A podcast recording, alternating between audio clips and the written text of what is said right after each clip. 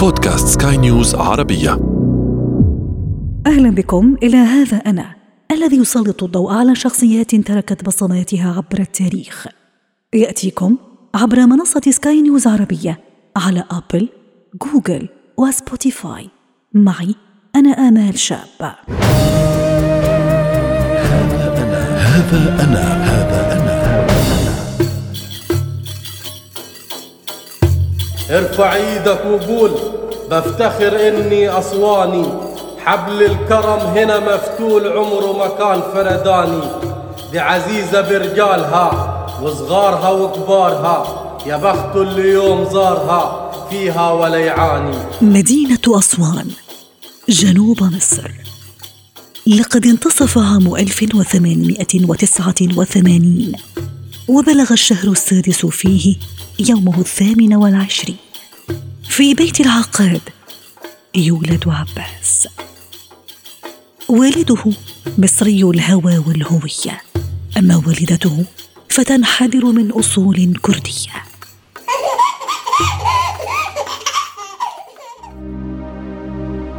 تمر الأيام وعباس يترعرع في أسوان التي تتوسد الضفة الشرقية للنيل. عائلته البسيطة التي تكاد أن تكون معدمة غير قادرة على إرساله إلى المدن المجاورة لإكمال تعليمه بعصامية متفردة الطفل عباس يطلع على كل ما يقع بين يديه من كتب أدبية. حب الاطلاع يقود الفتى عباس إلى تعلم اللغة الإنجليزية عن طريق مخالطته للسائحين الذين يتوافدون على أسوان كذلك والده يصحبه إلى مجلس الشيخ والأديب أحمد الجداوي وهو ممن يأخذون العلم من الشيخ جمال الدين الأفغاني. أي أجواء أدبية وفكرية تلك التي وجد عباس العقاد نفسه فيها؟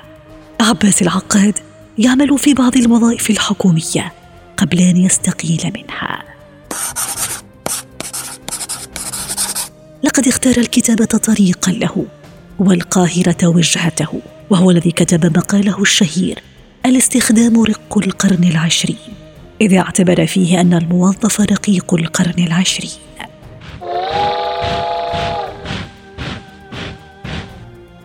العقاد يستثمر جل وقته في الكتابة والعمل الصحفي. إنه يؤسس مع الكاتب محمد فريد وجدي صحيفة الدستور. لقد شكلت هذه الخطوة فرصة للعقاد لكي يتعرف على سعد زغلول ويعتنق مبادئه يعني كل أديب تمر بلده في أزمة أو في دور من أدوار النهضة فمن واجبه أن يشترك في هذا الدور وأن يؤدي واجبه تماما كأنه في موقف التجنيد بالضبط. عمله في الصحافة يحوله إلى أكبر المدافعين عن حقوق الوطن في الحرية والاستقلال. لينتخب بعد ذلك عضوا بمجلس النواب. إنه يدخل في معارك حامية مع القصر الملكي. قبل أن يقبع خلف قضبان السجن لتسعة أشهر بتهمة المساس بالذات الملكية وإهانتها. إننا في أوائل خمسينيات القرن العشرين. العقاد الذي أسس في وقت سابق مع إبراهيم المازني وعبد الرحمن شكري حركة تجديدية في الشعر العربي أطلقوا عليها اسم مدرسة الديوان ينشئ صالونا أدبيا في بيته يقصده المفكرون والأدباء كل يوم جمعة. ويناقشون فيه عددا من موضوعات الأدب والتاريخ والفكر. عباس العقاد يدخل معارك أدبية مع أدباء عصره.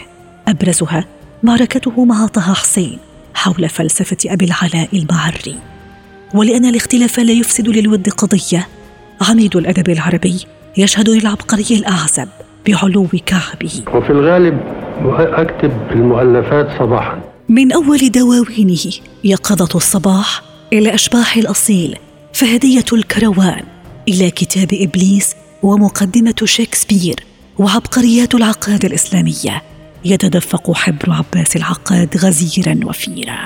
كتابات تنوعت بين المؤلفات الأدبية والدينية والسير الذاتية وهي الكتب التي ترجم بعضها إلى لغات أخرى. اننا في الثاني عشر من مارس عام 1964 في عمر الخامسة والسبعين يترجل عباس محمود العقاد عن محراب الكتابة ويغادر هذه الحياة. هذا أنا هذا أنا. نهاية هذه الحلقة من هذا أنا استمعتم إليها عبر منصة سكاي نيوز عربية على أبل جوجل وسبوتيفاي ولنا لقاء. تقبلوا تحياتي. أنا آمال شابة في الإعداد والتقديم.